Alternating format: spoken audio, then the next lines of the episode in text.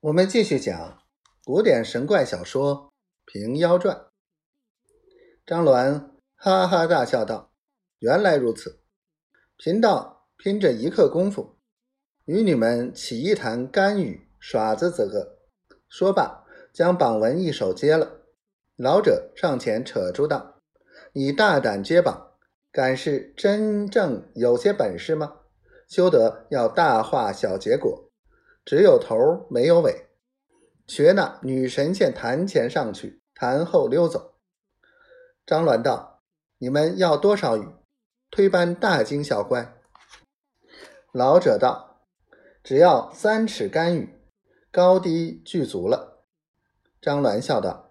我知道是要倒翻江底，掠进海岸，这还费贫道几个时辰的踌躇。只这点点雨水，有何难哉？当下老者将渣子寄放人家，就引张鸾从县前一路而行。百姓们看见李正引个道人进城，想情定是接榜祈雨的，大家欢喜。都跟来看，原来博平县将有六月不雨，抗旱非常，怎见得？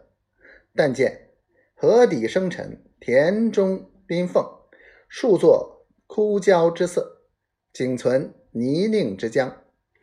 炎炎白日，天如怒目之威，滚滚黄埃，草欲垂头而卧，丹前换水，几家。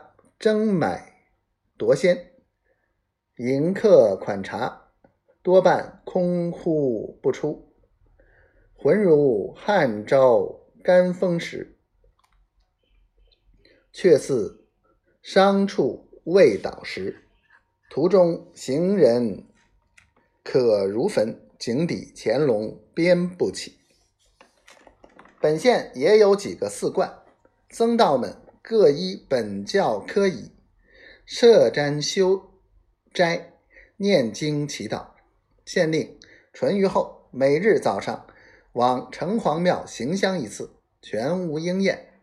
百姓起个口号道：“朝拜暮拜，拜得日头干晒；朝求暮求，求得滴水不流。”县令也没个主意了，只得由他。这日行香过了，澡堂方毕，退在司衙安歇。